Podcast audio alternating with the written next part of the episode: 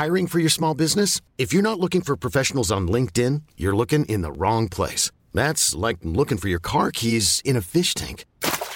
LinkedIn helps you hire professionals you can't find anywhere else, even those who aren't actively searching for a new job but might be open to the perfect role. In a given month, over 70% of LinkedIn users don't even visit other leading job sites. So start looking in the right place. With LinkedIn, you can hire professionals like a professional. Post your free job on linkedin.com slash achieve today. Hi, I'm Daniel, founder of Pretty Litter. Did you know cats tend to hide symptoms of sickness and pain? I learned this the hard way after losing my cat, Gingy. So I created Pretty Litter, a health monitoring litter that helps detect early signs of illness by changing colors, saving you money and potentially your cat's life. Pretty Litter is veterinarian developed, and it's the easiest way to keep tabs on your fur baby's health right at home. Go to prettylitter.com and use code ACAST for 20% off your first order and a free cat toy. Terms and conditions apply. See site for details. Ever catch yourself eating the same flavorless dinner three days in a row?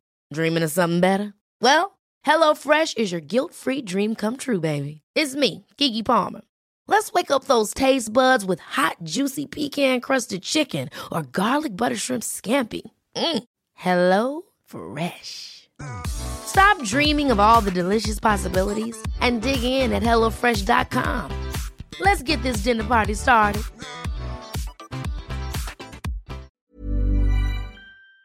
The HIV epidemic is not over. HIV is still here. The face of HIV is so diverse. The biggest thing to reduce HIV stigma is just to talk about it. Testing and PrEP and HIV treatment and how effective it is today. Undetectable equals untransmittable. Whether you're positive or negative, there's not a wrong door. Whether it's testing or whether it's treatment, do it for you, Montgomery County. Learn more about HIV testing, treatment, and prevention at doitforyoumc.org.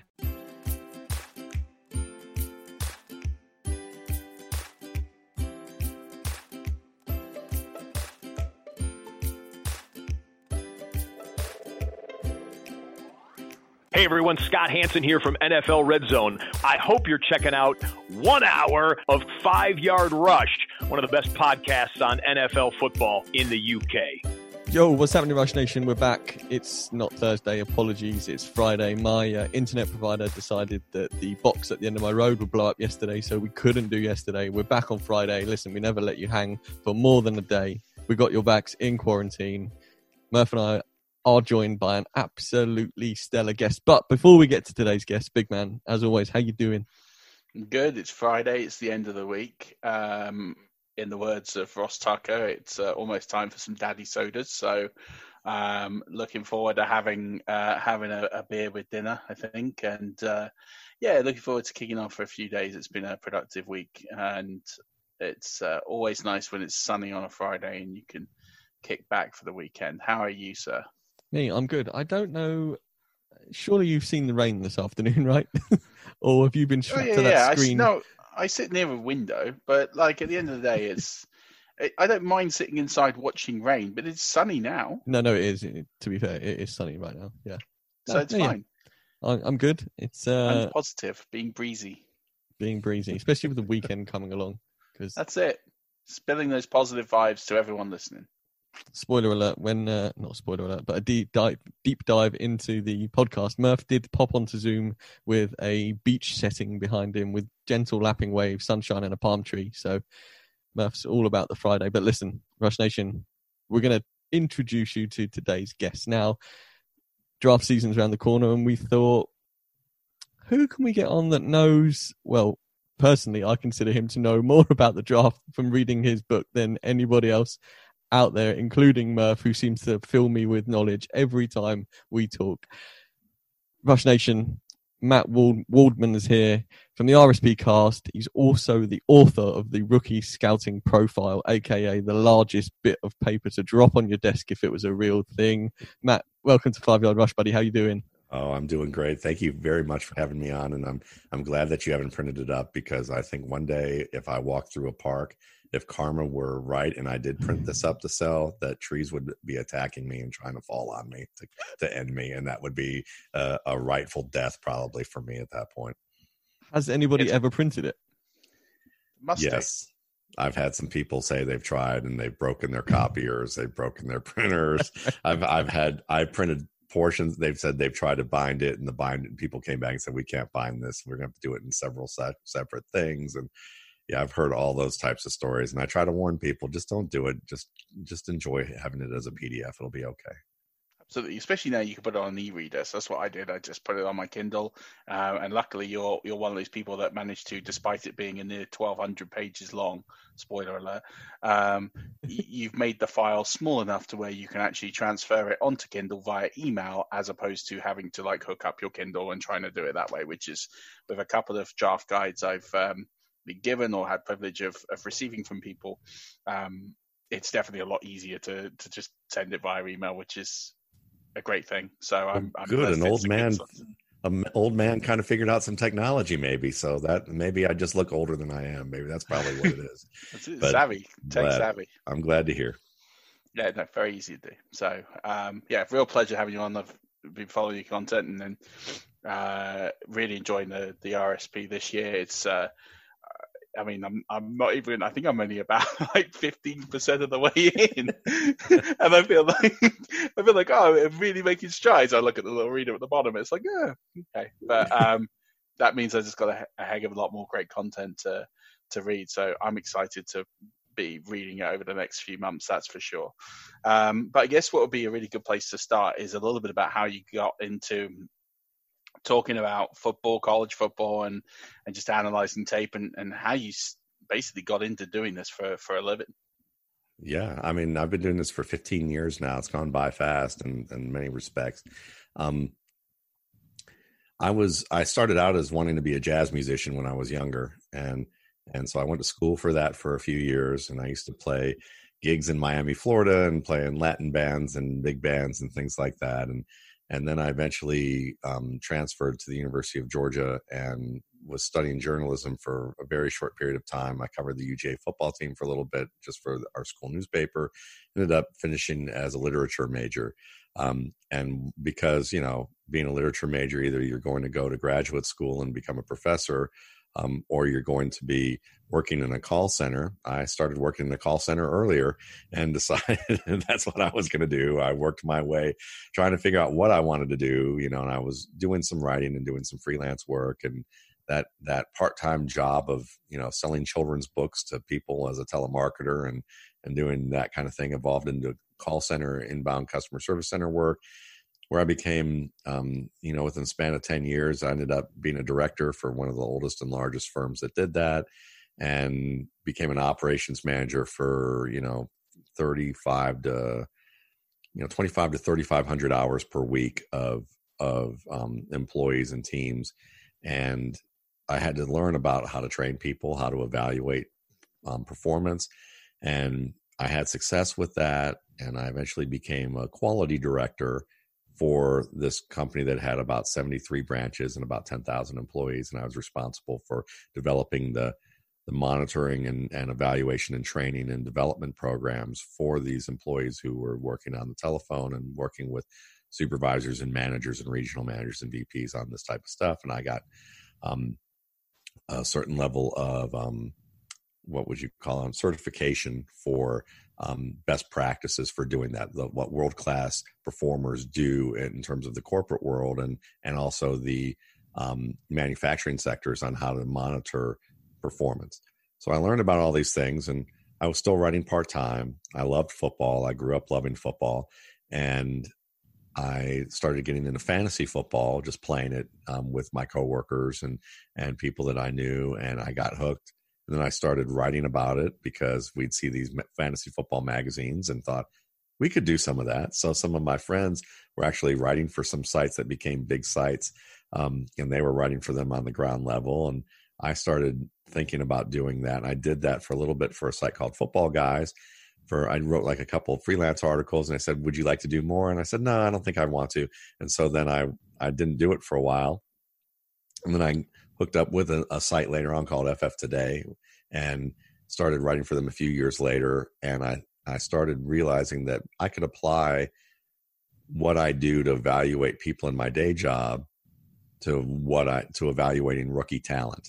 And while and because the process of that is about helping you learn um, what it is that you know you need to know you become more knowledgeable with that process and it's a it's designed to continue evolving um, while also trying to um, objectify as much subjective material as possible it, uh, it i became a little bit more successful with being able to gain knowledge of the game using that process and adjusting it to those four positions that i study um, in the rookie scouting portfolio. And it's just grown over the years to the point now that this is a full-time job for me. And I've been fortunate enough to get feedback from um, NFL scouts and from people and football players and from you know people in manage and personnel management in the NFL who buy my book. And now I'm you know I, I hear from recruiters who say that you know Dane Brugler and I our books are probably the two more most read by scouts when it comes to independent scouting guides that they want to just look at and cross check information. And um it's been a wild ride that way, you know, in terms of how I got into doing this. And and I write full time for football guys as well. Um, and I'm their their senior staff writer, and I cover, you know, I, I do film reviews of NFL games and kind of give them an idea, kind of do some instructional type of stuff, talking about, you know, how how why this player projects to be good, you know, for this year and what the teams are trying to do. And then and then I do the full time scouting work and that's the majority of you know my living is is selling the rsp that's amazing. I um had the privilege of listening to you tell the slightly longer version of that story with mark schofield on your podcast. I'm going to share that out on our handle because i think anybody who has a real passion for something and can find a way to move forward with that passion uh, such as you know we had mark on the show he told us about um, his life as a lawyer, and he was not getting the the satisfaction out of it that he hoped for, and a few other bits and pieces, and just the way you two had that conversation, it, was a good sort of 20, 25 minutes I think you had on one of your pods, and um, I strongly urge. Well, I'm going to share it out for, for people to listen to because I, I mean, I'm I'm blessed enough to where I love my day job. I, I work in a sister side way to uh, what you were doing is I do enterprise software sales. So I speak to businesses and get them to to buy software and I'm lucky enough to work for startups so I get a lot of fulfillment out of watching companies grow and being part of that and it's why I wouldn't give up my my day job because I do love it enough but I get enough time and passion doing this as as effectively a side hustle, right? To that's um, good. That's to fulfill great. it. So it gives me a full, well-rounded balance of of everything with with family time, and and luckily none of that at this moment suffers. If give it five, ten years, we'll see what happens. But so far, so good. Um, but I just think if you if you're in that place where you you love something so much and you're not loving what you're doing, you've you've got to make a change, even if it's not the direct upwards to where you want to get to, but you do a, a sideways or apprenticeship or whatever you can do. Yeah, and it takes a. You're right, and it takes and it can take time. I mean, when I first started doing the rookie scouting portfolio, I didn't think I'd be doing this for a living. I mean, I did it, and and I did have a feeling like this could be something. I don't really know what it might be for me, but you know, I, I loved football so much, and I thought really what I wanted to do was write. I thought I would probably maybe get back into journalism on some level, or maybe I would write fiction. And I and I've had some interest with doing some things like that. And and um, I thought, well, football would be the easiest thing to get my confidence up because I I enjoy football. I know football. I could you know write some articles, and I feel like I could get back into that and give me a way to do it part time while I was still having a career and had responsibilities and it just continued to grow in a way that I didn't imagine. And I was at the right place at the right time in many ways. And, you know, it's not an attempt to try and be modest about it because I think anybody, whether they're way more talented than I am or whether they're less talented than I am, for something to work, you do have to be at the right place at the right time sometimes. And I was at the point where fantasy football was starting to grow and take the mainstream. I got in just before that happened. I got in just before the internet. Everyone really started to have internet in their homes. Um, you know, so having the combination of that was very helpful. And then the draft was still kind of this very niche type of thing when I started. And even though people would first look at my product and go, "You never played professional football. You were never a scout," and but they my work resonated, and I was able to learn the game on a level that I could borrow a lot from my previous work you know being a musician being someone who studied literature, someone who has worked in a corporate environment and worked in operations and worked with clients and worked in quality and understood all these different dynamics of hiring, you know, recruiting, hiring, training people, and having to deal with all the different politics that happen in in regular work life. I mean, the the Office is a brilliant piece of comedy and so true in in, in many respects of what um, you know corporate world work can be like, and I, I used to relate a lot of that in my writing to what I'd see in the NFL and go, I recognize this. This is you know the nfl you know you have a coach saying this or you have an owner saying this and the media is saying these types of things and i used to write about that and especially in my book and the um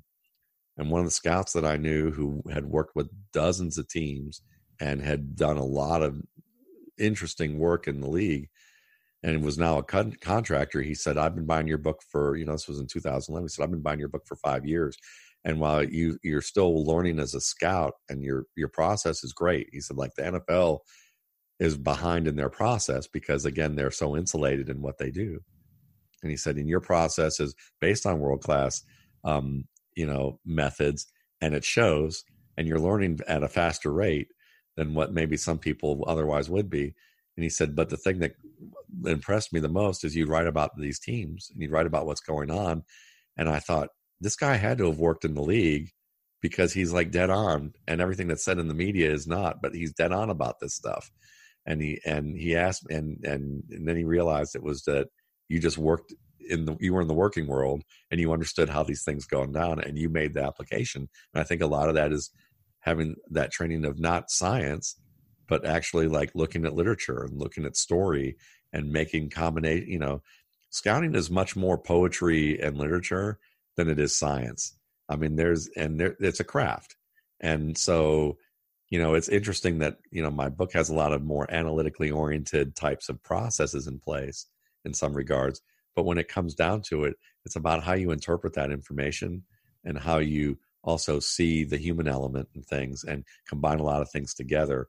And you know, hopefully, that's what makes it compelling for people. Um, and you know, it, it's just ironic that a that a you know a bat you know a, a, a, literature student is basically doing this type of stuff and it does come through it definitely comes through you have your very specific uh, sort of analytical anecdotes and then you, you start when you start talking about the way that they play whether it's footwork whether it's motion whether it's you know the technique that's where i think the poetry comes in because um, and we'll get onto some of the the sidelines of, of things that we'll bring up that are in the book. Um, but it's just the way that you describe it for people that perhaps don't come from that kind of background of watching football their life, such as people over here in the UK.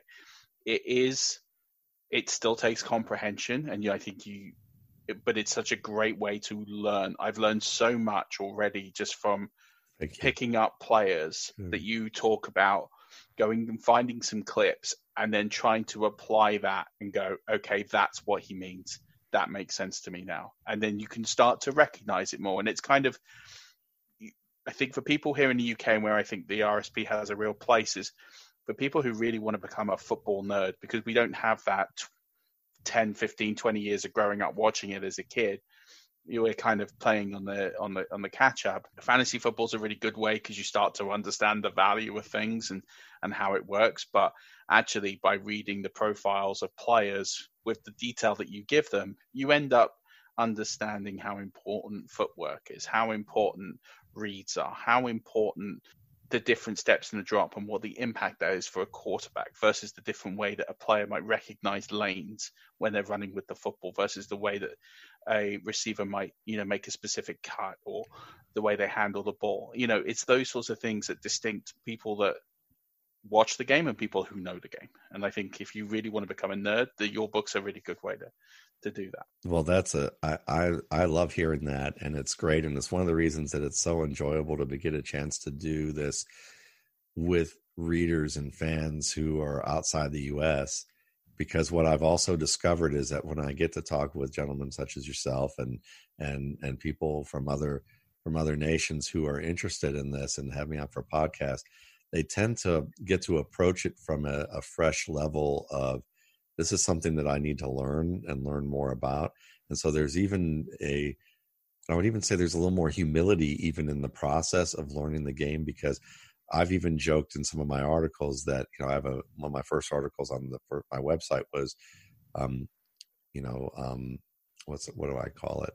Um, losing your football innocence, and it's about how to watch the game from that type of eye and and how I joke that most people are football geniuses until they start really studying the game, and then they realize they're more football idiots. Mm-hmm. And you know, and it's the idea that eh, you know, especially in the U.S. because we grew up with this game, so many people feel like they know everything about it, and it's just that way with in human nature. It's just like you know, everybody's now you know Im- immunologists everyone here is epidemiologists everyone here are political experts depending on what's going on in the news. You know everyone's an expert in something.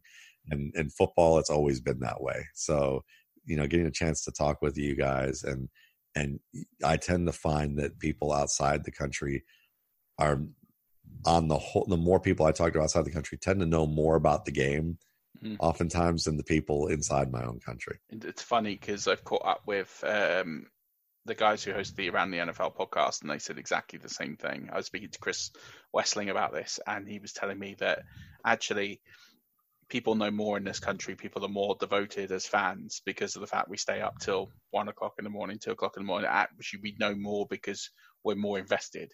It's so easy to turn on the television at one o'clock in the afternoon and watch something that you like and enjoy, but it's always there. It's always available for you. Whereas if you're watching, uh, you know, I watched a Monday night game two years ago, the Buccaneers with Ryan Fitzpatrick versus Pittsburgh. I mean, you're not watching that game unless you're a, a diehard yeah. fan of either team because you've got work Tuesday morning. It's on at 1.30 in the morning that runs till about 4.30, 5 o'clock in the morning. Like you're only watching those games if, if you have the, as we joke, you have the illness. So yeah, and you and you're one of us if you have the illness because when you when I started this book, the first thing that I did is I didn't um you know, I, I was still working in management and doing the things that I was doing. And, and it was like, um, I still had a lot of players to watch and it was March and I thought I was going to get this thing out in April. And, you know, it was in 2006 and, um, I'd bought a TiVo recorder um, to record all these games, uh, college games, and I hadn't watched them because I was busy and you know I had to commit life commitments.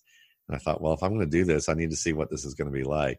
So I rented a hotel room um, in the town of Athens, Georgia, where the University of Georgia is, where I used to live. And I rented this hotel for a week, and I brought my PC, I brought my desk chair, I brought, um, you know, I brought. I don't know why I did. I brought a novel thinking that I was going to actually going to have some time to read, and I and I locked and I locked myself away from my family, and literally did nothing but watch game after game after game to see how I would feel about doing this and I spent them. I, I logged the hours because I wanted to see how many hours I do. I, I watched 129 hours worth of um of work. I didn't that much work in a week.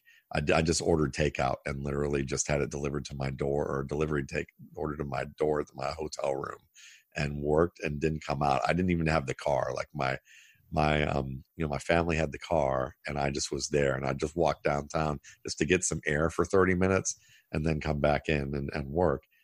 And I thought, I'm either going to hate this and never want to do it again, or I'm going to love it. But I need to find out because this is what my life will be like if this is what I really want to do.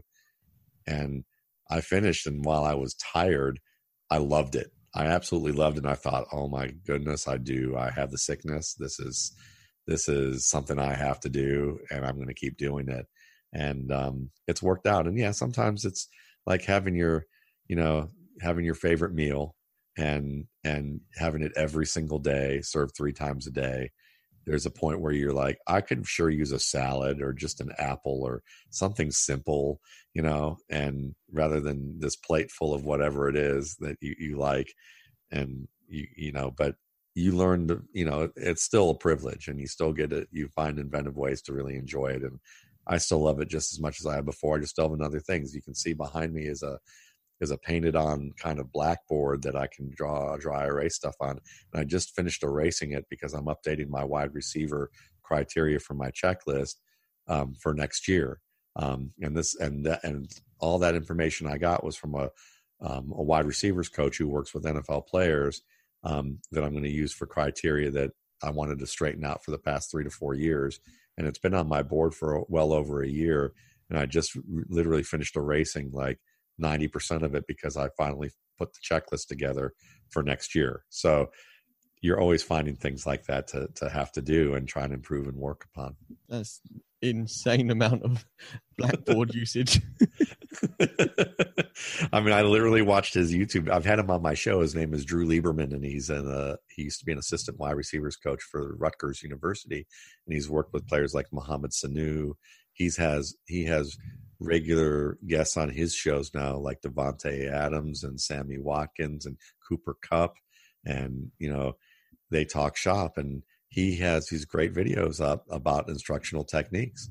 And while a lot of those things I've already applied and learned through what I was doing, to have a lingo that really quickly encapsulated how you look at those processes, it was nice to be able to. I just took all those videos, listened to them, and just started writing everything down and putting it into a, a framework. And then I said, okay, I'm done with that. That was last July. I'm done with that. I know this is going to be up here until probably April, but fine, I'll be ready for it when it comes time. And that's that's kind of where it goes. And that's kind of been my process for years. Is you know, you add things, you test it out a little bit and see if it applies while you're doing your your current process, and then you uh, try and incorporate it in you know in future processes. That's I need to I need to follow that guy on YouTube and, and watch all the videos. He's fantastic. His videos are great. I highly recommend him. And his his site is called the Sideline Hustle. It's a, it's a great channel. Oh, noted. That's uh, it's going to be some birthday watching for me tomorrow, I think. But um, we'll move on for my birthday to fantasy football. How did your 2019 season go, Matt? Was it a good one overall? I think it was pretty good. I I had a dynasty team that we do with individual draft, uh, individual defensive players, and I won the championship in 2018 um, because um, I stockpiled quarterbacks from for years, and so eventually it caught up because I only had Russell Wilson for a while, and people were hoarding quarterbacks. So I ended up um, getting Patrick Mahomes and Lamar Jackson and Jared Goff over the years, and and and just didn't give them up, and and getting good wide receivers. So I, I went to a championship appearance, 2019, and that, and I lost that one.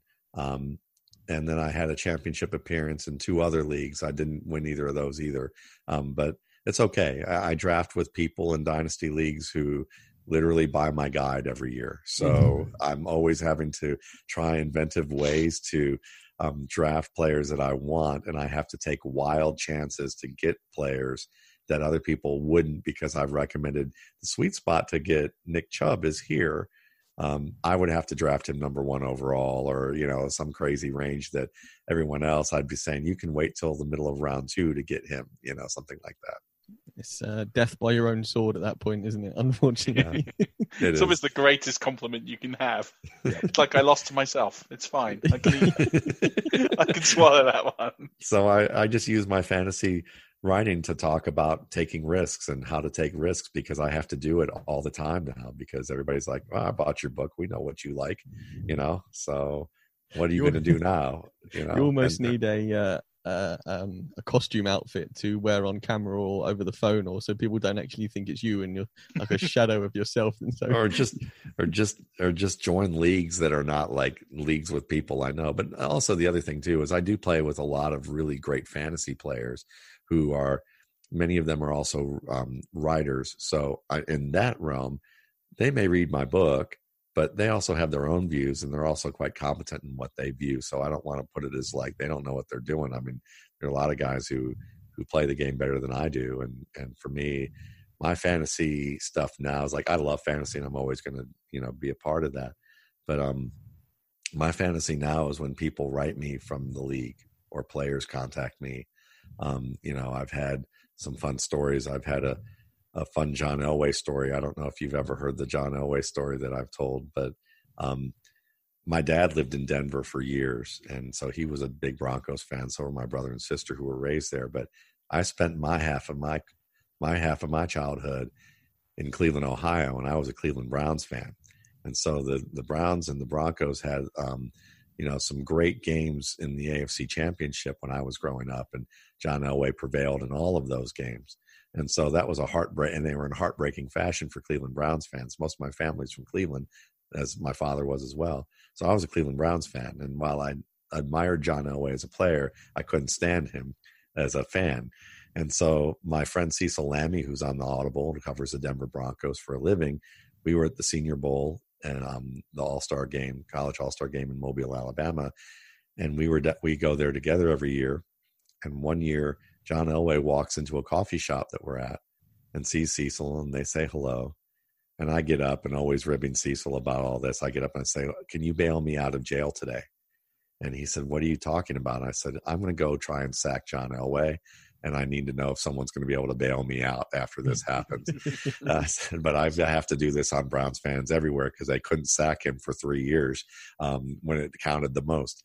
And so I got up and I got in line behind him, and there were two other gentlemen talking to him who were between me and John Elway. And one of them was a rather large individual who looked like an offensive lineman from back in the day. He was about my age, so I knew he would, you know. But and then there's another guy who looked fairly athletic next to him, looked like he might have played too and they're they're talking to John. John starts talking, saying something to them, and they're talking. And the the bigger guy turns around and looks at me for some reason, and then he does a double take, and then he like turns his back on John while John's talking, and like grabs the other guy and wheels him around and says, and John was still talking, like he just cut him off and turned his back on him, and said, "Do you do you, you're that guy from the YouTube videos? You you do the RSP film room, right?"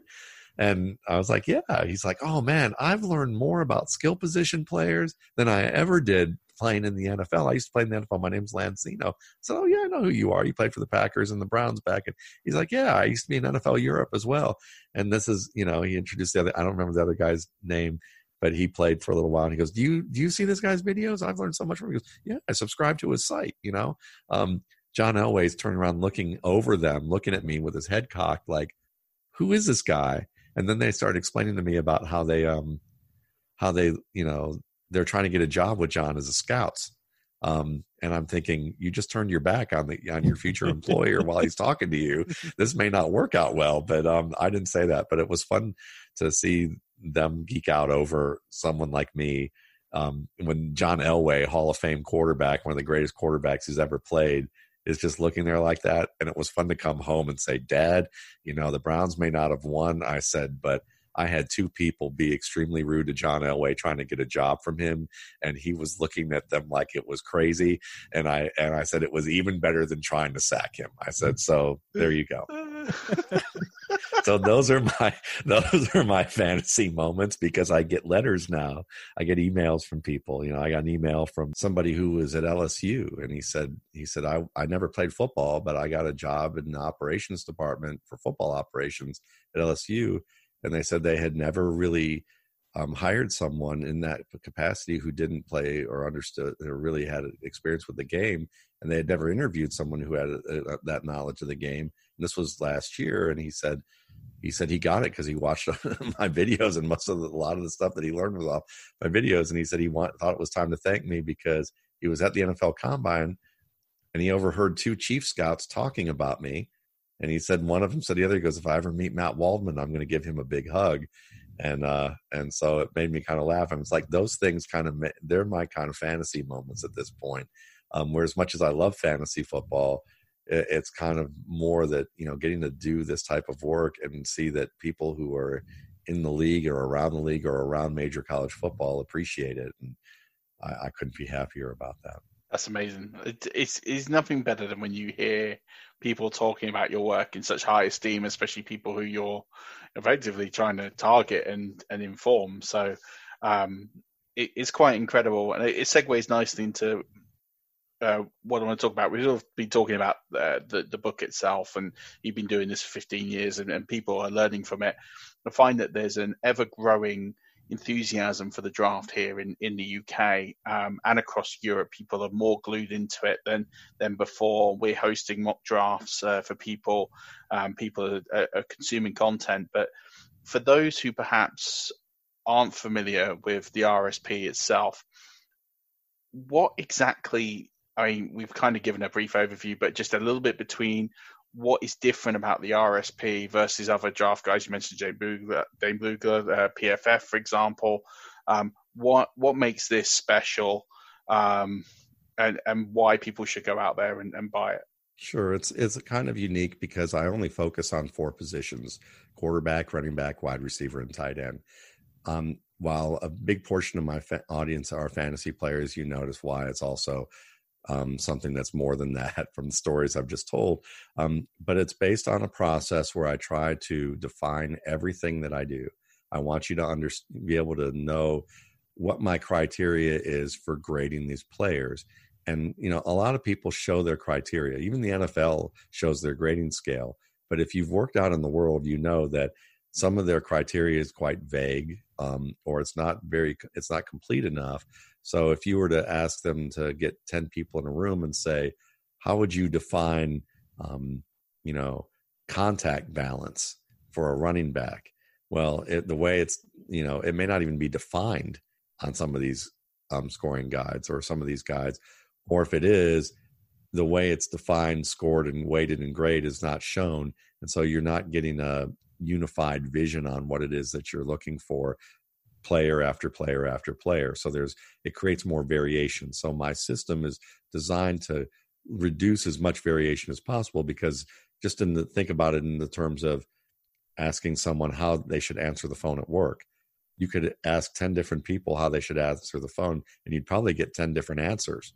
And that's you know that may not seem as important for some people and others but when it comes to football players and you're trying to define whether they make good decisions whether they can use certain types of techniques to be able to get certain results you want to be as clear as possible. So i do that. Everything's defined. You have a glossary of information with that. I show you how i grade and why i grade so that you understand it's either yes they did it or no they didn't. I stack rank the players and i show how they compare on all different types of skill sets and i take you through my process in kind of a narrative sort of way and with different sections so that you see how all of this kind all of these different skills add up into their scouting report and then i profile them with you know anywhere between a one to four page scouting report sometimes and i do 151 players so you can see why it's a fairly in-depth document. And then i also, also show give you charts so that if you're a fantasy drafter or just a fan and wanting to follow how I rank them. I give you tables so that you can just see it quickly and just get kind of summary information and not just all the in depth information. And then I show you my supporting work, which is about 600, 700 pages of it that you're probably not going to read, but you'll see that I've done the work the way I claim I do it. And, and the, the other 500 pages, which is still a lot on, on those type of players, you can read in depth anywhere from just seeing the, the quick bullet point information down to the nitty gritty of you know deep dive into everything they do and why I feel they're scored the way they are, um, and I give you even chapter overviews of the positions in the NFL draft and how things are trending with how teams are picking positions, why they're picking certain types of players, why they veered away from that, what kind of production you're getting from them, and it's all bookmarked in the PDF so that you can click on these different things that you want to read. So you don't have to just keep clicking from one point to the other and go through all 500 pages to get to what you want to see. If you want to look at a wide receiver from Portland State um, who's ranked 43rd uh, on my board, you can click on that player's name and it'll take you there. If you want to go, then go back to the tight end chapter and read about you know who's overrated or underrated i have sections on that and you can click that um, you know and so it it makes it a very readable document and that's kind of what sets it apart. And in addition to the pre-draft you get also a post-draft rsp for the same it's included in the price. So the original price you get the pre-draft book that we're talking about. Then uh, within a week after the nfl draft i do a post-draft analysis where you get to see how I think these players fit with the teams that they actually got drafted by, um, who I think was good or bad fits. Um, I do a cheat sheet for fantasy drafters where I compare where I have them ranked now that they're with a team compared to how fantasy drafters have been drafting these players once the draft was over. So I give you as early of a look as possible. So I give you the average draft position versus my my rankings and then I give you I, I calculate a formula to calculate like a sweet spot to where you can pick them. If I have Patrick Mahomes rated as my top quarterback, but he was ranked third or fifth on most boards for people, and they were drafting him in the second round. I wasn't telling you to take him number one overall, even if he was my number one overall player. So I would tell you this is where you can get him within reason, and this is the range plus or minus seven picks, so that you had kind of a uh, an indicator. I also do a newsletter, um, and from June through December, this monthly newsletter comes out, and I rank three years of um, draft classes um, and update them and give you a chance to see my rankings change over three times three times during that year. And I talk about the next year's prospects as well as how are some of these um, rookie prospects from this year's class, how they're doing in training camp and the preseason and during the season, and all that's for one price.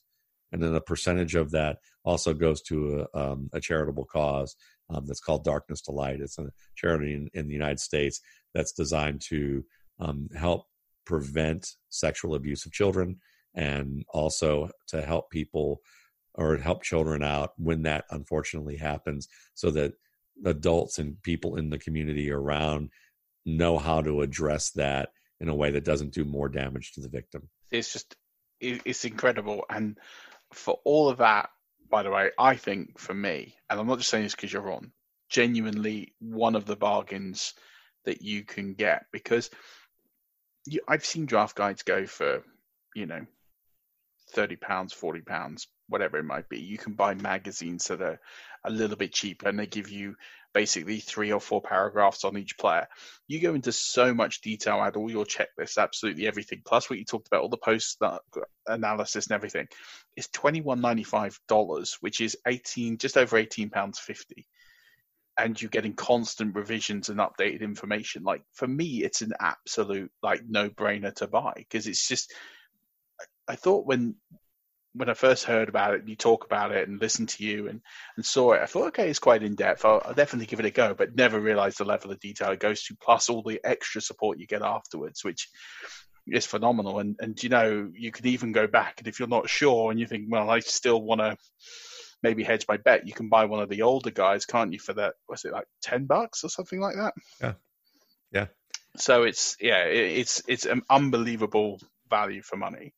Um, for me anyway. I think um, for anybody reading it, I, there's not many times you'll get that much information for for eighteen pound fifty. Uh, and and I think a lot of people feel that way. I, when I know they do because I get people constantly telling me they they pay two to three times as much for that.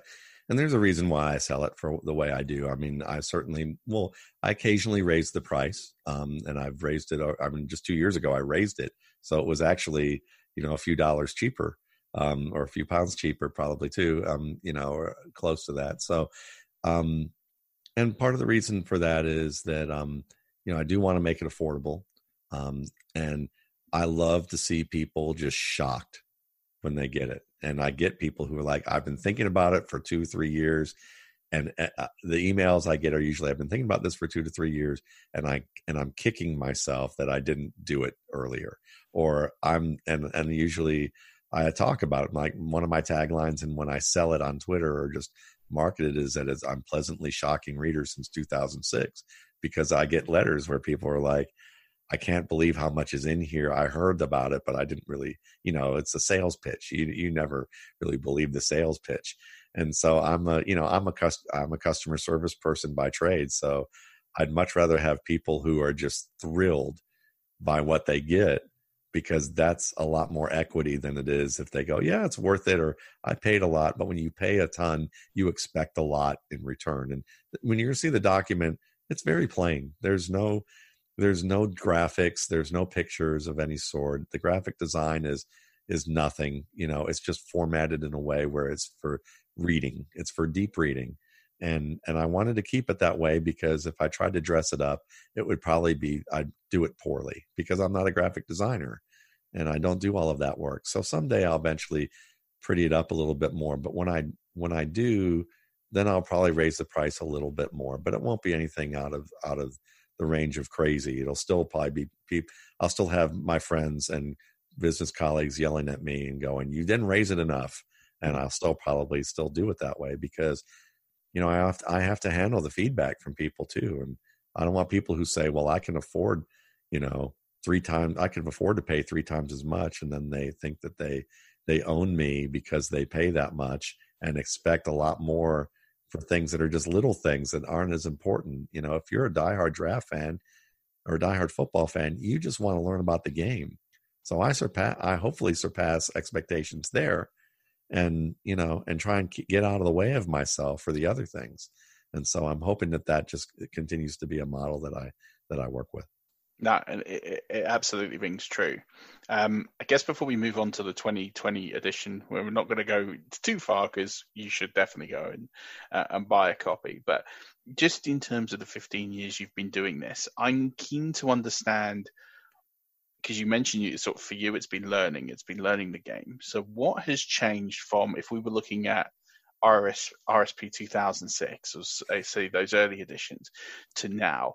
What what is different in terms of um, three different areas? One, content.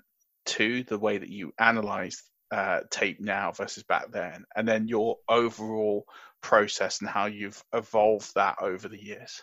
Yeah, I mean, the simplest answer that really won't give you anything worthwhile to cling to, but I can. It's the only thing I can think of is go find the baby picture in your in your album photo album or your first grade picture and then go take a look at your you know your sophomore year in high school um, and that would probably be a good way to compare the two but when we really break it down to um, when we really break it down to what what matters i mean i would say the the publication is much larger i cover a lot more players um, in addition to that um, I'm noticing a lot more things, of course, because when I started out, it was my grading system was basically a, a, checklist system. And then I realized that what I was analyzing was what I call breadth of talent. So if you're interviewing someone for a job, say it was for, uh, you know, a telephone operator, you know, just something, you know, fairly straightforward, um, you would have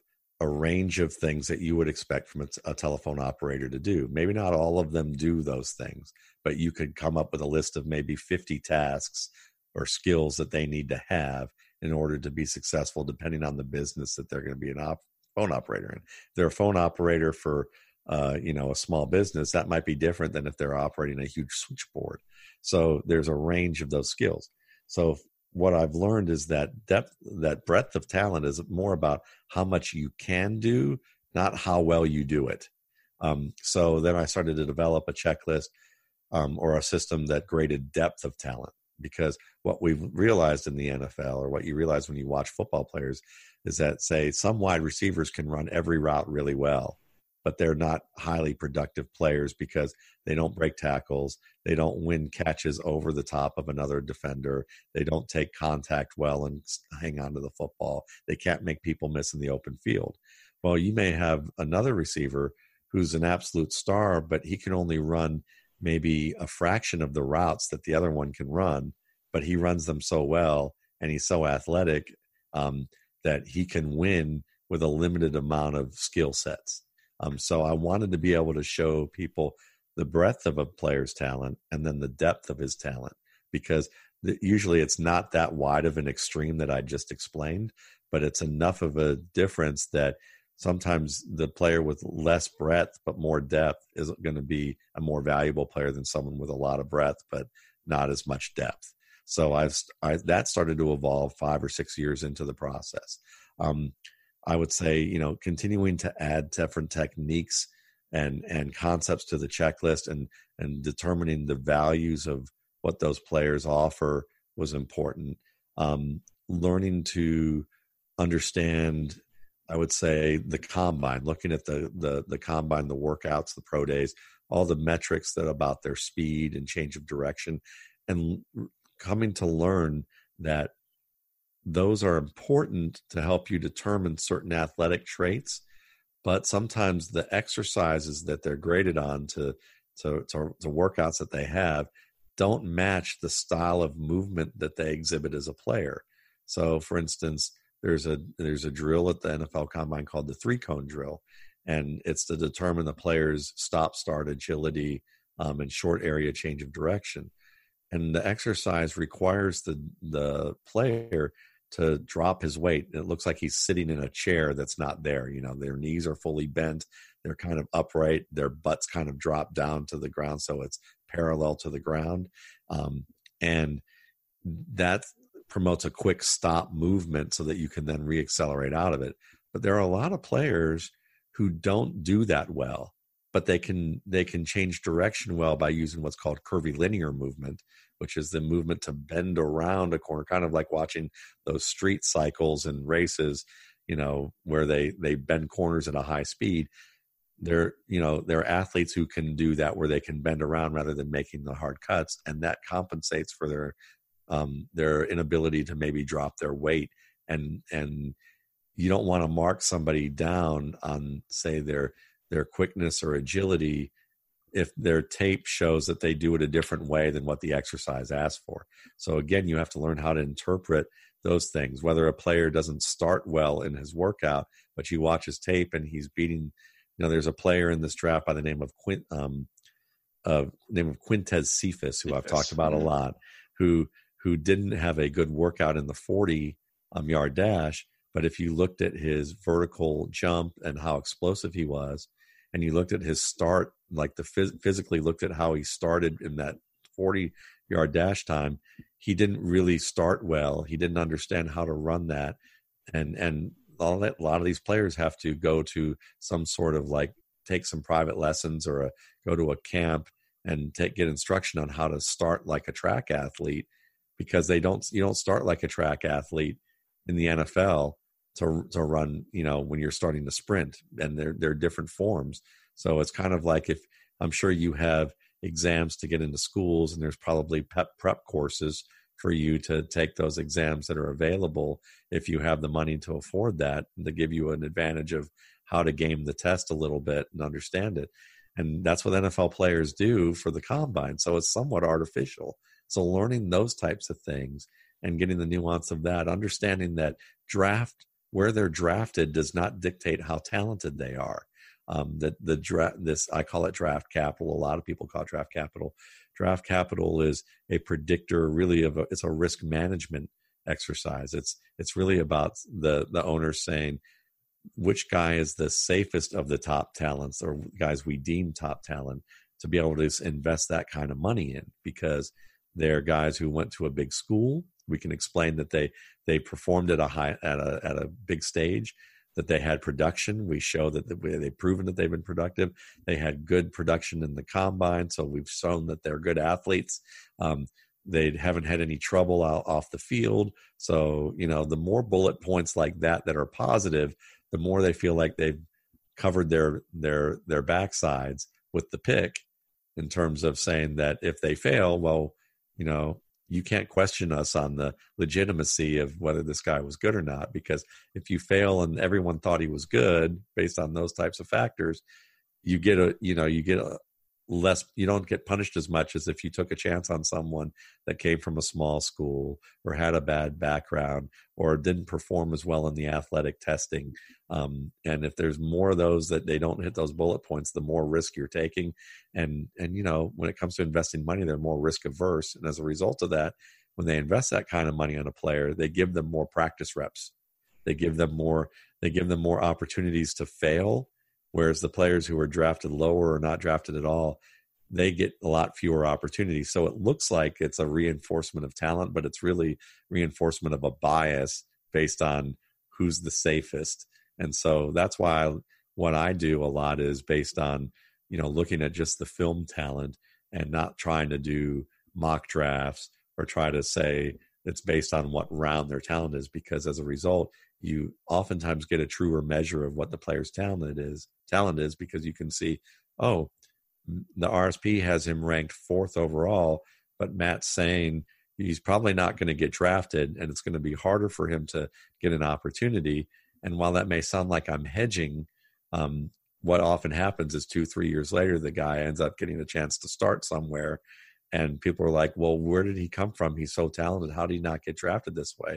And it's not because I'm some genius who like, you know, sees the future. It's because I stay true to my process of studying the talent of the player and and studying the techniques and all the things that he could do and projecting it based on that and then telling you you know you you can be patient with him and see what happens the odds are he may not do anything but the talent is there and it's important to look at the talent not where he's going to get drafted and so these are the types of things that i've learned and added over the years in addition to the you know the the post draft in addition to the newsletter that makes complete sense and i guess to clarify a couple of those things for people listening um, when you mentioned the three cone and people not testing well, but clearly have that ability. DK Metcalf from last year's draft would fall into that example. Um, we almost mocked him for his three cone time because it was so considerably bad. And yet, actually, when you start to explain the process of the drill itself, you now start to understand how he's got such a bad three cone, but actually has the ability to play the position and make those moves. It's just not what the the combine is highlighting. It's just that's not in his skill set. He does it another way, but he's still successful. And we saw that towards the tail end of the season. And and Quintez Cephus is I sent this picture to to Stocks as his MockDraftable chart makes absolutely no sense. A MockDraftable takes all the um, things that they did in the combine, all their measurements, all their tests, and everything, and it gives you a comparison to who they kind of test like. Um, but his tests make absolutely no sense because he was in the second percentile for the 40 yard dash and um, the 11th percentile for the three cone, but he was 84th in the vertical jump and 96th in the bench press, which tells you that this guy's incredibly strong with a um, you know, he's got a good broad ramp, 74th percentile, even though he's not particularly tall. He's kind of average height, um, weight, and arm length. So th- you're trying to like understand what the testing is telling you, and, and his chart is so ludicrous. I'm hold it up to the camera. You can't really, yeah. you can't really make any sense of that. So you come away with a prospect out of the combine thinking, I don't know what to do with him.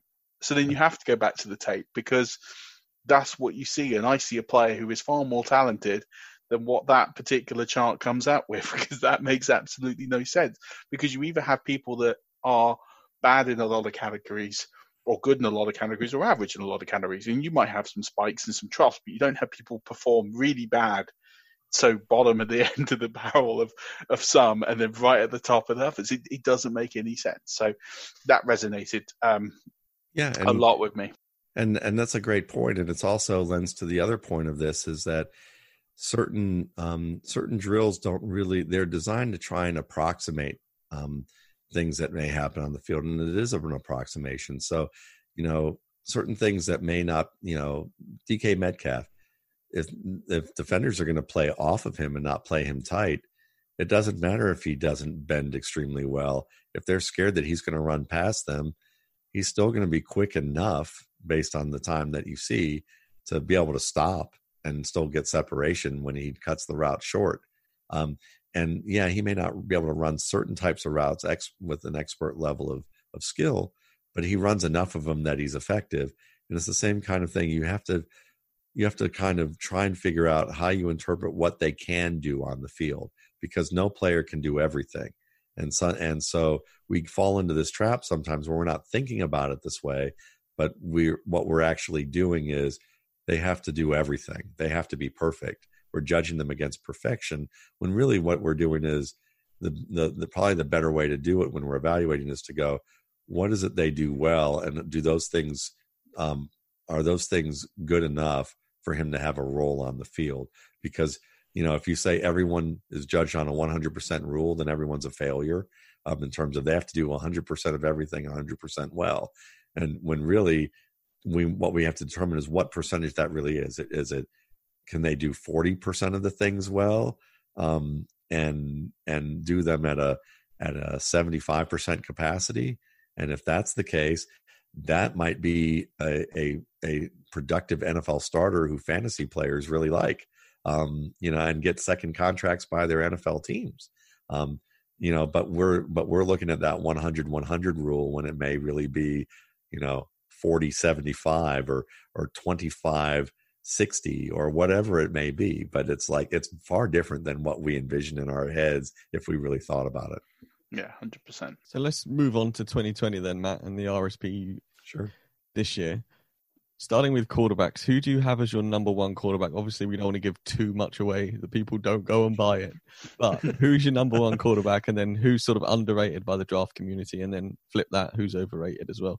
Sure. Um, Tua Tagovailoa is my number one rated quarterback, and that's a little bit different than most people who have Joe Burrow, and they're they're neck and neck on my board. I don't like binary rankings necessarily that go one, two, three, four, five.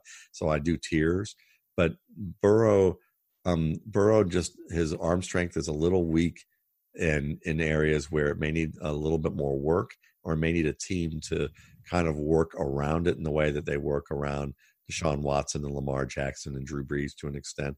And you can see how productive those guys are. So it's really not that big of a deal. They both graded very high. Um, but I like Tagovailoa because he's he when I since I'm not grading for specific teams' needs, I have to be a little broader in my look and he has a stronger arm. I like his pocket mobility.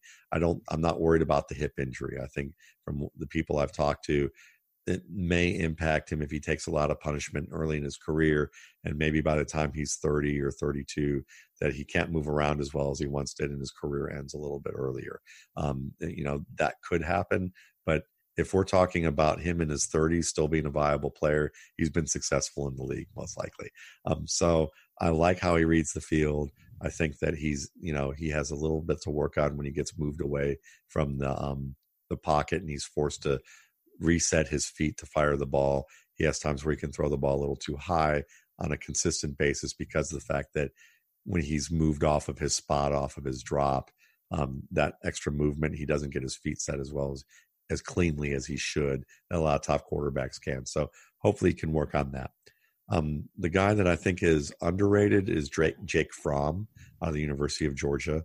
Um, a lot of people don't like him because he didn't have extremely strong production after a really great start to his career, um, and he didn't have great production as a as a as a um, junior.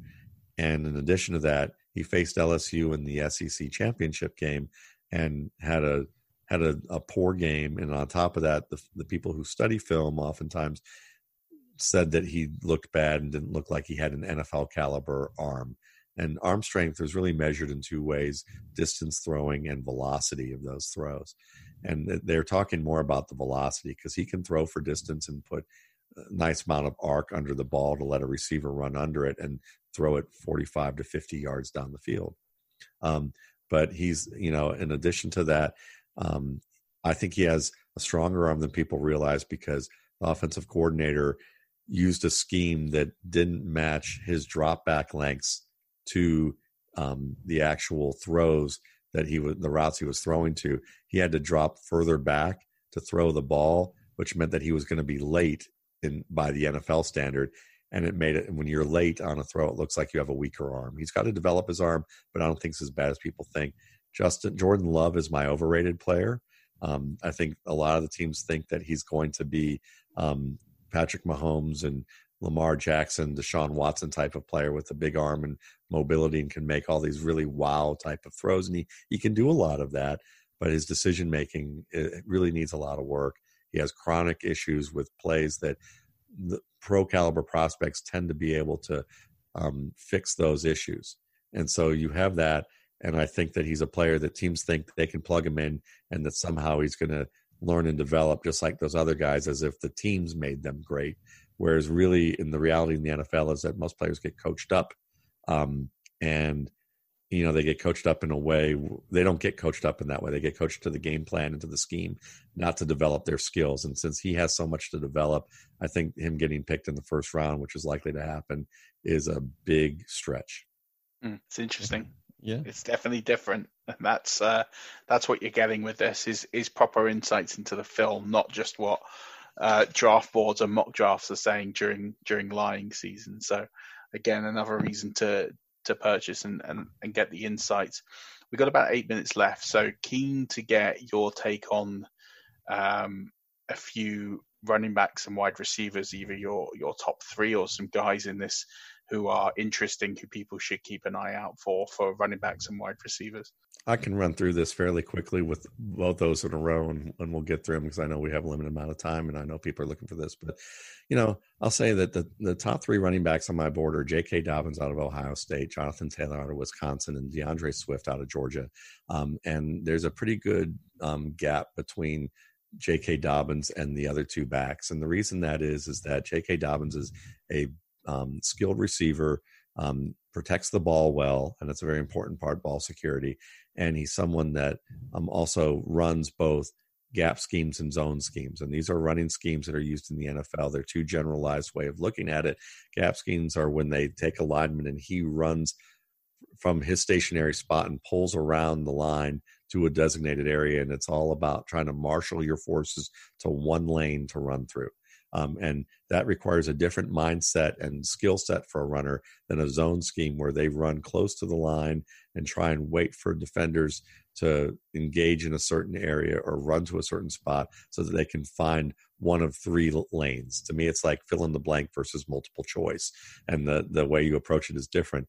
Most NFL teams run zone as opposed to gap. So Taylor's a very good gap runner, but he's he still has a little bit of work to do as a zone runner and Dobbins is good at both. So and Taylor puts the ball on the ground too often. He fumbles the ball, has a very bad rate of um, fumbling, and he's going to have to work on that. And his pass protection needs a lot of work as well. He and I think they're correctable, but you don't. You know, you have to project that he's going to correct that, not project that he already does it. And that's the difference between those two. And Swift, to me, I think he can be a good back, but he has some work to do to become a good route runner. He's a good pass catcher, but not a good route runner. He's better when the route doesn't break open because he doesn't run the good route and then finds an open space and the quarterback has confidence to hit him.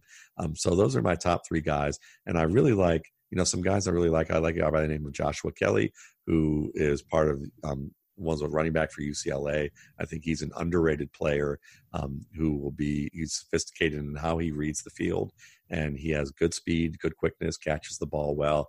I think he's going to surprise a player to watch maybe two to three years from now who might come out of nowhere. Is a guy by the name of Ty'Son Williams, who was a 220 pound running back who played at three different colleges but finished at BYU, um, and he got hurt. He tore his um, anterior cruciate ligament um, in in September and should probably heal up by now um, and and at least have a shot to compete.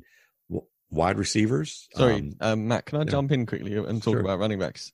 Sure. In comparison to backs we've seen come out in recent years, because for me, who's only just started looking at the college player and stuff, you're saying J.K. Dobbins is your number one, but comparable to say Saquon or CMC or Zeke from a few years ago that we still play with regularity as our fantasy backs. How good is Dobbins compared to some of the backs who've come out recently?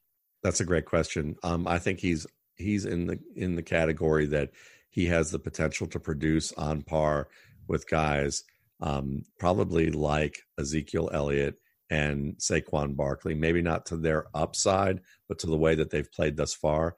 I think his upside is close to them. He's a little bit below them, but he's in that he's in that neighborhood. Okay, well, that's good to know because when you see names come out every year, you people have them as their number one, and but then where does that number one stack against all the other mm. running backs that are currently out? And if you haven't read the RSP for years to gone or if you've just got into college players, it can be quite confusing to to put them into a into their sort of separate tiers, as it were, if you're drafting them all at the same time. So and that's, and that's a great question. That's a great question. And what's nice about that is that when you get the RSP post draft, you'll actually see, um, and even this one, you see three years worth of rankings. So you'll see where I ranked them, ranked the rookies um, from two to three seasons ago. Um, compared to who I'm ranking now. So you get uh, at least some level frame of reference for that. Excellent. Well, I'm pleased to know that my love for Dobbins isn't completely wasted, and hopefully, according to the RSP, is going to be fairly good in future years. So let's move on to my sort of secret love of the wide receiver position. Again, Matt, who's your your top three wide receivers? Why? And then who have you got as underrated and overrated? Sure. Um, I'm a big, uh, you know, I'm a big fan of CeeDee Lamb, the Oklahoma wide receiver. Um, and I think that you, you know, wide receiver in the NFL, when people grade them in the NFL, there's no position with greater variation of grades than this position because you're looking at three different positions in one. They their roles as whether they're a slot player, a flanker, or or an uh, you know, or a split end is kind of like talking about the different roles of a, a center forward, uh, you know, a left wing or a right wing in, you know, in football, you know, and, and in European and what the rest of the world knows is football. So, um, you know, the, you know, when you look at Lamb, he's the type of player that can play all three different positions. Um, he's someone that's tough over the middle in terms of being able to make tough catches um, and take contact and come down with the ball. He's skilled at being able to make the first, second, or third man miss, and it's unusual to make more than the first man miss, and he does that routinely. Um, he wins the ball in the air with great acrobatic skill um, near the near the boundary, um, and and he's someone that is an excellent route runner. He's an underrated route runner, maybe one of the best one of the best two to three route runners in the class, and and everyone's talking about Jerry Jeudy as the best route runner in this class. When there's certain things that CeeDee Lamb does better, um, you know, he's a little more patient. He's a little more efficient with some of the moves that he uses because people fall for the fancy moves where you're stacking one move upon another and, and it makes the defender get turned around. But in the NFL, players are a lot more patient. Defenders are a lot more patient and they don't fall for that as much. And timing is so much more important so that if you're dancing around a little bit too much trying to get that second or third move, you're wasting time and space. And those defenders, if they're patient, they can shut you down with that. Um, which is the reason why a guy like Andy Isabella didn't really play much last year because everyone was wowed by his dancing. Um, but you know the the fact of the matter is is that those routes work well in practice. They don't work as well in games. Um, so I have Lamb first. I have Denzel Mims second. I've liked him all year. Um, he's a he's really evolved as a player over the past three years. He's a very skilled route runner himself, especially at the line of scrimmage where defenders play tight coverage. That's called press man coverage, and and they can use their hands and try and you know slow down your release from the line to get into your route. And this requires a number of skills in terms of using your hands and your feet either separately or in conjunction. You have to kind of learn how to gauge what the defender is going to react to. So you have to play a game within the game and and and kind of gauge do certain things on some plays to see how the defender's going to react and then switch it up as the game progresses and unfolds. So you're playing that game within a game. He does that very well. He's become very strong in that area. He's equally as acrobatic as CeeDee Lamb as a receiver um, and makes some incredible catches can work over the middle of the field and he's someone that has some pretty good skill um, after the catch. He's not as as um, dynamic of a runner but as CeeDee Lamb but he's he's pretty skilled in terms of being able to make the first man miss and break tackles. Um, and I think that he's still growing as a player on a, at a level that I think that um, you know you look at his speed and you look at his quickness and and you look at how he's developed so far and and I think that he has a bright future. Jerry Jeudy's my third ranked player, um, and he's someone that certainly isn't far away from Denzel Mims. I mean, really, the grades are so close together that it really depends on what you're looking for. If you're looking for a wide receiver who's going to play along the boundary and play outside more often than inside, Denzel Mims is probably going to be the player you're going to want. Um, if you're looking for a player who's going to play inside as the slot receiver and be a high catch target in the middle of the field, and then sometimes play on the outside where he's going to run routes where if he goes tries to run more vertical or deeper routes, he's he's going to be used in a fashion where um, you know he's going to be it's going to be specific types of plays. Um, and so Jeudy to me isn't quite as um, he doesn't have quite the acceleration that a lot of starting receivers have. Um, and it's but he's very you know he has great quickness and change of direction um, with short area movements, and he can make that first man miss. He he again he's more of a let's stack a number of moves on top of a player and turn him around mm. and i think he does it efficiently enough that it's not going to be a problem for him um, but there will be more patient corners who who may be able to foil him in ways that um, he wasn't foiled in college. Um, and he's good after the catch but again he needs a little bit of a runway to accelerate up to full speed. So he I think he's going to be a nice starter um, in the league, especially in three receiver offenses where he plays in the inside. Um, but he may have slightly more limitations than the other two in terms of the versatility that he offers and the skill set that he might have to the you know playing on the outside. But they're all very strong um, prospects. And then I guess the same question as I asked for the running backs: where do you have them stacked prospect wise against people who have been out in the past? Um, CeeDee Lamb, I have very high. He might be the top guy that I've looked at in, in a few years. He's pretty he's pretty high up there. Um, I would say that um, Mims and Jeudy are up there with top end um, receiving talent in terms of, you know, I would say the way that my grades are done, I have a scale. So if you know they they fall into the scale of players who are imme- who could be immediate NFL starters and be productive right away. So for a, a rookie, 800, you know, 700 to 900 yards as a starter immediately, that may not be great for fantasy, but it's good enough that you know their promise is there for future, and they've been um, capable enough to help you out um, in your fantasy lineups in terms of at least you know week to week decisions where you can stream them or or where you can um, use them in you know multiple receiver sets in your lineup. Perfect. And then three names I want to run by you quickly. The first one is my absolute, for some reason, college crush on Laviska Shenault. I don't know how you view him. Uh, second name on the list is Donovan Peoples Jones. My research into him has led me to believe what went on at Michigan. Um, you know, number one rated uh, wide receiver coming out of high school, and then just disappeared as in in Ann Arbor. And then third guy is Antonio Gandy-Golden. Everything I've seen on him, he looks unbelievable. Just played at Liberty, which is a small school, and possibly lacks a little bit of speed, but otherwise he could be really good as well, right? I'm a fan of all three of those players to varying degrees, and and certainly I'm a big fan of Laviska Shenault. I think that he, you know, people are worried about the injuries because he had a turf toe injury that required surgery. He had a shoulder injury, I believe, that also required injury, uh, surgery, and then he he ran, he played, he uh, performed at the combine with a uh, basically a sports hernia, and so when you look at his combine performance, I think people are a little down on that, who may not think about the fact that he ran a a very impressive 40 time with a sports hernia. I would be willing to, I go on the air a lot and say, I'd be willing to bet that some of these players that we see who play out the year with a sports hernia, I would be willing to bet that they didn't run as fast as Laviska Shenault did with his, um, you know, if they were to time them.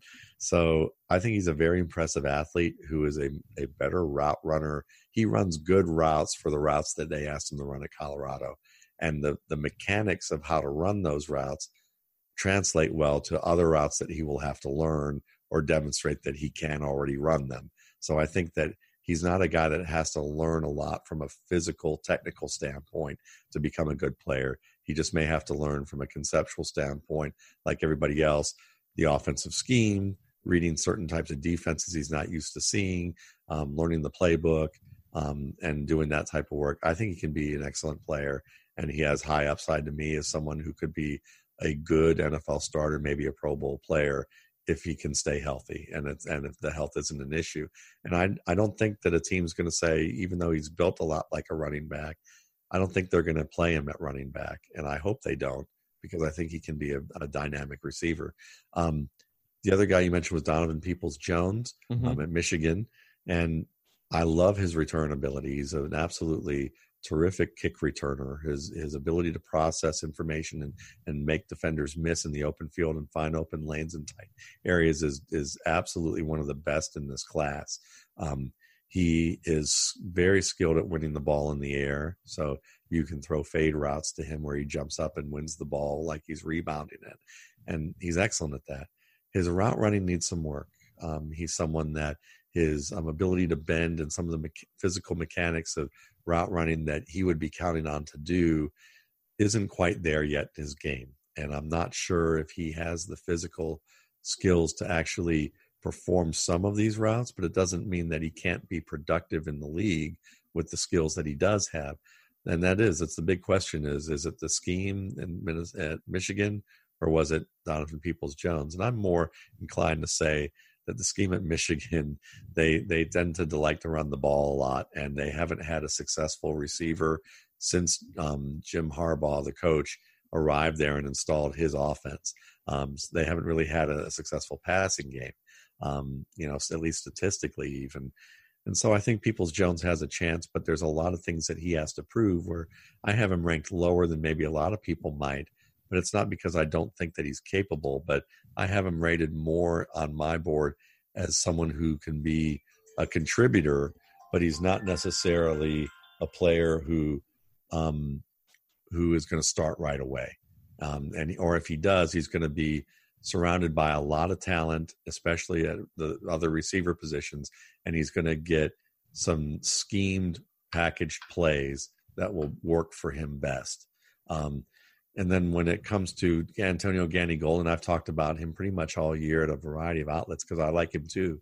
Um, and the speed, you know, people worry about him being slow and being a little bit less refined and only knowing a certain number of um, skill sets because he played at Liberty, and that's possibly true. I did see him up close um, at the Senior Bowl and watched his game after studying a lot of his tape, and he seemed very comfortable with physical play. That was very difficult for defensive backs to knock him off of his line to as a route runner.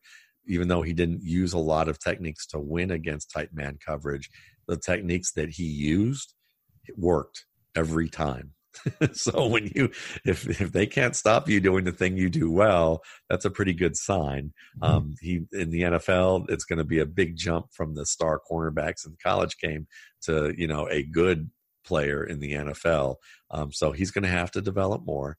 And the speed thing again, smaller school players, oftentimes that I've talked about on my podcast with some NFL former NFL scouts and current CFL scout um, Russ Lande. You know, we've talked about, and he said, listen, you know. Um, there's a lot of players who have the athletic talent that if they went to the big schools and had the weight rooms and the training facilities and the expert training um, and nutrition that they get in you know at these big schools if they had all of that they'd probably be running faster and jumping longer or jumping higher as well so when they get into an NFL facility they can improve in that regard i have a colleague and friend who I I met because I evaluated him um, in in the game. His name is Chad Spann and he's a former running back who played with the Texans, the Jets, the Colts, and the um, Steelers for a little while. Um, he never really was on the field a lot because he was a reserve, um, but he he led the NCAA in touchdowns the year that Cam Newton won the Heisman. And he ended up in the CFL and looked like he was about to become a star there. And then he tore his Achilles tendon and it ended his career. Um, but Chad is, um, you know, Chad is an interesting story because he talked to me about, you know, he tested pretty well at his his pro day, but it wasn't star level speed. But he came from a small school by the um, Northern Illinois University, and uh, he was a walk on. So he wasn't someone that got all that kind of training. And when he went to the Steelers, he told me that he actually, you know, gained a tenth of a second on his 40 time just from you know the training and all the things that he was doing after a couple years and that he was running in the 4-4 range as a running back in the in the in the uh, 40 yard dash and he was beating guys in practice who are starting NFL were starting NFL cornerbacks for the Steelers um, and he was beating them down the field and they were you know he was telling me about what was going on so those types of things can happen and maybe Antonio Gandy Golden will gain some of that athletic skill that he didn't show early on in his career. But I, he's terrific at the catch point. So I agree with you. He, he, he looks like he could be a much better player two to three years from now. Um, and and fit have a fit in the NFL. I've got one more player to drop into this, and that's um, Van Jefferson out of Florida. Obviously suffered an injury, which is going to move his quote unquote draft stock down a little bit. Um, however, he's definitely one of the best sort of route runners I've seen this year. And you can tell that he's the son of a former player just by the way that he applies himself and way he plays. And he's very unfortunate in his career to have been on a pretty bad Ole Miss team and then transferring to Florida and having two quarterbacks that aren't great at throwing the deep ball, especially having a, a backup in Kyle Trask last year. So, do you think that Van Jefferson has won shown enough despite the limitations that he's potentially had due to not necessarily good quarterback play to be recognized as a, as a good route runner and second of all should people be weary on his on his injury or should they really take a chance on him um, i think he's worth taking a chance on but obviously you just have to look at that relative to how long it's going to take him to recover. But I think he should be healthy enough, you know, eventually to to be able to contribute at the high level that he's capable of, and that high level is about his route running. He's um he's very skilled in that regard, and like you said, I mean, he's someone that really understands all the techniques and the concepts involved to to get open, and so he doesn't have top notch speed, and and I think that you know, you, your point about the quarterbacks is true to an extent. There was a, a quarterback he worked with very early on at Ole Miss by the name of Chad Kelly, who's a reserve with the um, Indianapolis Colts, who is actually an excellent deep ball thrower. Um, and they and they were able to connect a little bit, but he was also working with, you know, he was also was barely, you know, he was kind of a standout young player who didn't have a full time starting job at that point when they were working together. So it's not it, it, didn't give you, you know, when he finally did start to work a little bit more into the offense, he was playing with um, lesser talents. Um, but with that in mind, you know, the thing that Van Jefferson probably needs to work on more than his route running because he runs routes as well or better than many NFL um, receivers right now is his is actually catching the football. He's a good pass catcher, but he has some inconsistencies with how he frames his hands. Um, receivers who, you know, when the ball arrives, at the numbers or higher, ideally you want the hands to be imagine if i have my hand mirrored to the other side because i'm holding my mic right now but it's like yeah exactly that diamond exactly what chris is showing there. That's the high hands technique. The low hands technique is where it's low with the pinkies together. Um, and so he oftentimes like many receivers when the ball arrives at the numbers he doesn't know which way to use his hands sometimes and he'll flip them in the wrong direction last second and ends up fighting the ball because the defender is tight to him and jostles him and he didn't use the ideal technique there. Um, and as a guy who's going to be a possession receiver in the NFL, maybe a slot receiver working inside against tight coverage with hits coming, you want to make sure that his hand position, that the way he frames them is as accurate as possible to the trajectory of the route whenever it happens because he's going to be counted on for those high percentage plays. Um, so that's an area where he can get better. And as good of as a, a route runner as he is, the thing that we don't know yet is when he's tested by patient cornerbacks who don't get fooled by certain types of initial moves to bait them at the line of scrimmage. And I found that watching him against certain teams like the University of Tennessee, which isn't a terrific program right now, but they still have high end athletes and they have you know they had some cornerbacks who played him patiently and were not fooled by the first move or the second move and they were able to shut him down on individual plays on a on a much of a basis on a notable basis that it, that it leads me to believe that more patient NFL corners will um, have an easier time against him early on in his career and it'll be up to him to develop through film study and through different type of work game plans that will help him adjust. And I'm confident he will, but he's going to have to prove that. Hmm, excellent. Yeah, and then guess we might as well finish off with some tight ends because they're the end of the fantasy line, shall we say? So, who's your top three tight ends and why? Yeah, sure. Um, you know, and it's not it's not a particularly um, glamorous tight end class in terms of um, the the caliber of talent that many people see them as, but I think this is still one that there are a number of players who can contribute well. My top player is Harrison Bryant out of um, Florida Atlantic University. He's a 6'5, 240 pound guy, so he's a little bit um, undersized in terms of his weight right now, but not so much so that he can't play what you say is H back or on the wing, where they're the tight end who's kind of offset the offensive line and used a little bit as a lead blocker, used as a player in, into the flats or into the into the open areas of the field. He's a he's very skilled at being able to adjust with his quarterback when his first route doesn't break open and he has to improvise. He's very skilled at being able to find that open space quickly and, and make the catch. He's skilled after the catch, um, very talented with you know just being able to um, catch the football from a lot of different angles. Chase Claypool is often seen as a wide receiver, um, but he's at the the weight of maybe an H back, and he's a guy that many teams are split down the middle of whether he's going to be used as a wide receiver or a tight end. And I've graded him higher as a tight end than as a wide receiver because he's better in the middle of the field in the slot or playing in that area where it's more of a tight end or slot receiver look. When he plays outside, he's a little bit slower.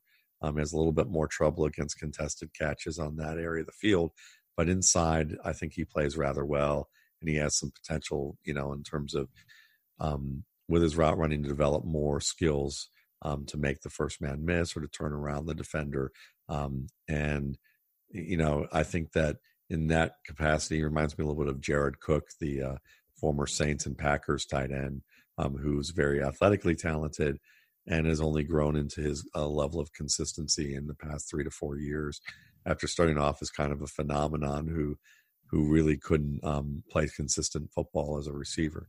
Um, Adam Adam Trautman out of Dayton is my third ranked um, tight end, and he comes from a very you know it's a very small school, um, but I thought that he had the most upside potential as a um, as a tight end um, who can block and catch and run after the catch.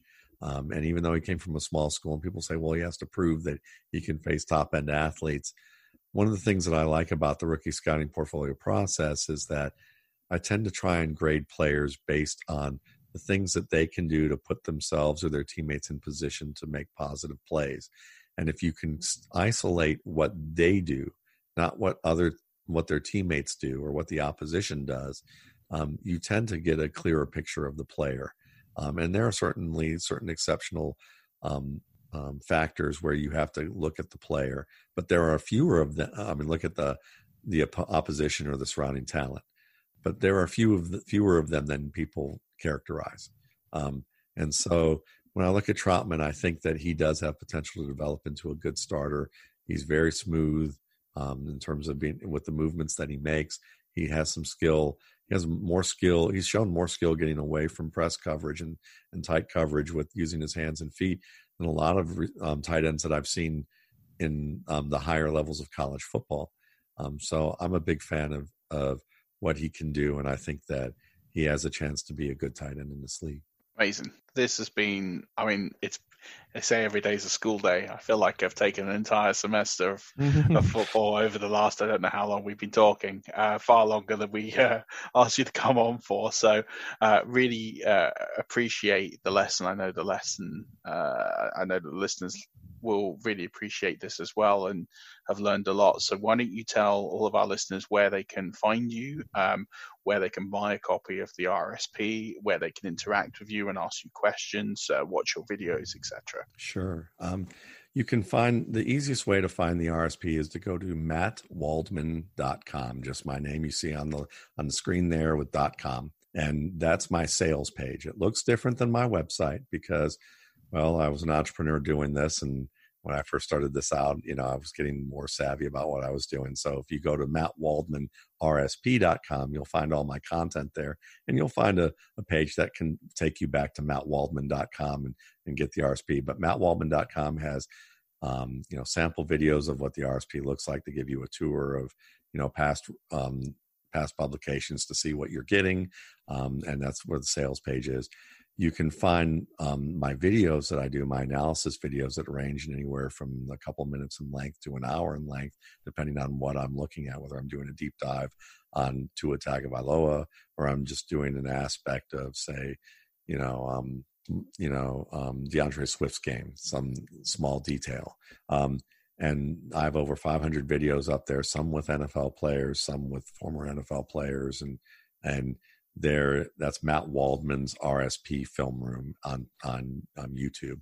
You can follow me at twitter at matt waldman and i sometimes show videos there but i always have a running list of content that i've provided at my site at my um, youtube channel and my podcast matt waldman's rsp cast which is available at pretty much every outlet that's kind of well known in, in, terms of where you can subscribe and download. And I do two different podcasts. One is called the RSP Quick Game, and that's with Mark Schofield. You're, you know, the guest that you've had on, who's just you know, a fantastic guy and, and a terrific analyst of quarterbacks, and um, writes for the RSP site um, with me.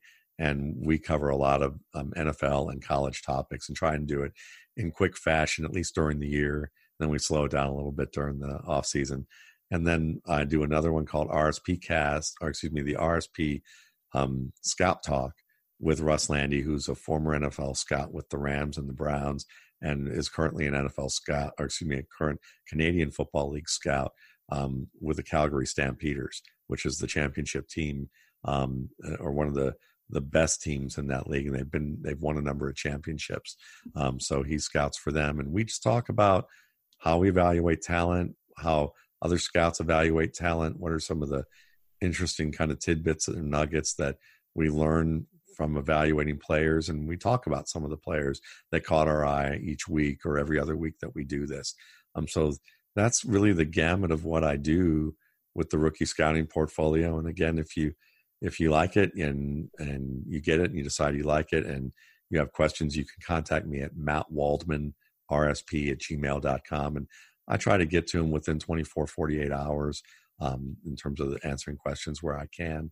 And, um, and, you know, obviously I try my best to do that where I, where I can do so and feel free to drop me a line if you'd like like Murph said, this has been an absolute lesson in football, and it's it's been an inspiration to me to make sure I go and watch more tape, go and listen to to more podcasts, go and read more stuff because knowledge is power in absolutely everything in life. And I, I've thoroughly enjoyed the last however long we've been on the air, Matt. So thank you so much for coming on, and massively appreciate your time. Well, it was absolutely my pleasure, and and thank you for having me on, and I and I'm glad that we got to do this.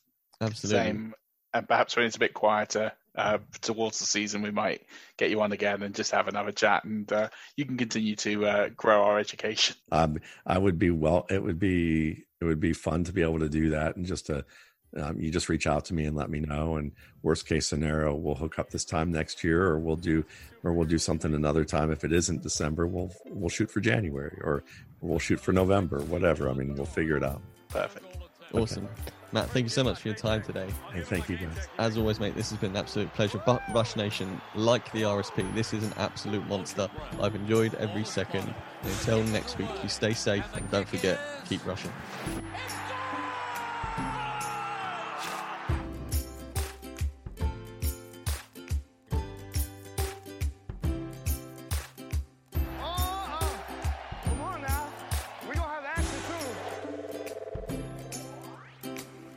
HIV epidemic is not over. HIV is still here. The face of HIV is so diverse. The biggest thing to reduce HIV stigma is just to talk about it. Testing and PrEP and HIV treatment and how effective it is today. Undetectable equals untransmittable. Whether you're positive or negative, there's not a wrong door. Whether it's testing or whether it's treatment, do it for you, Montgomery County. Learn more about HIV testing, treatment, and prevention at doitforyoumc.org.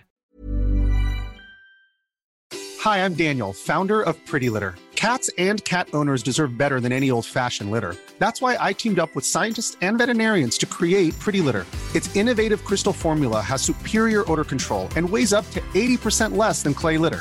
Pretty Litter even monitors health by changing colors to help detect early signs of potential illness. It's the world's smartest kitty litter. Go to prettylitter.com and use code ACAST for 20% off your first order and a free cat toy. Terms and conditions apply. See site for details. Hold up. What was that? Boring. No flavor. That was as bad as those leftovers you ate all week. Keke Palmer here, and it's time to say hello to something fresh and guilt-free. Hello Fresh. Jazz up dinner with pecan-crusted chicken or garlic butter shrimp scampi. Now that's music to my mouth. Hello Fresh. Let's get this dinner party started. Discover all the delicious possibilities at hellofresh.com.